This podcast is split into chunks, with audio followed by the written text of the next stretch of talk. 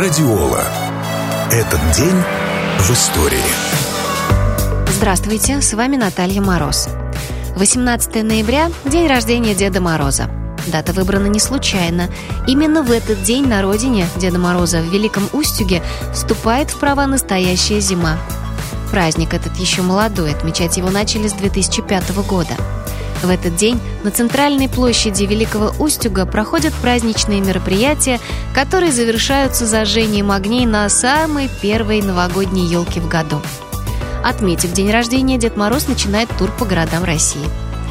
Интересен тот факт, что в разные исторические периоды к Деду Морозу относились по-разному. Запрещали, поклонялись, пытались заменить другим персонажем.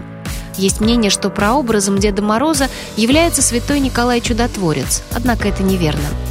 С древних времен славяне почитали бога зимы, и носил он разные имена – Карачун, Дед Трескун, Морозко.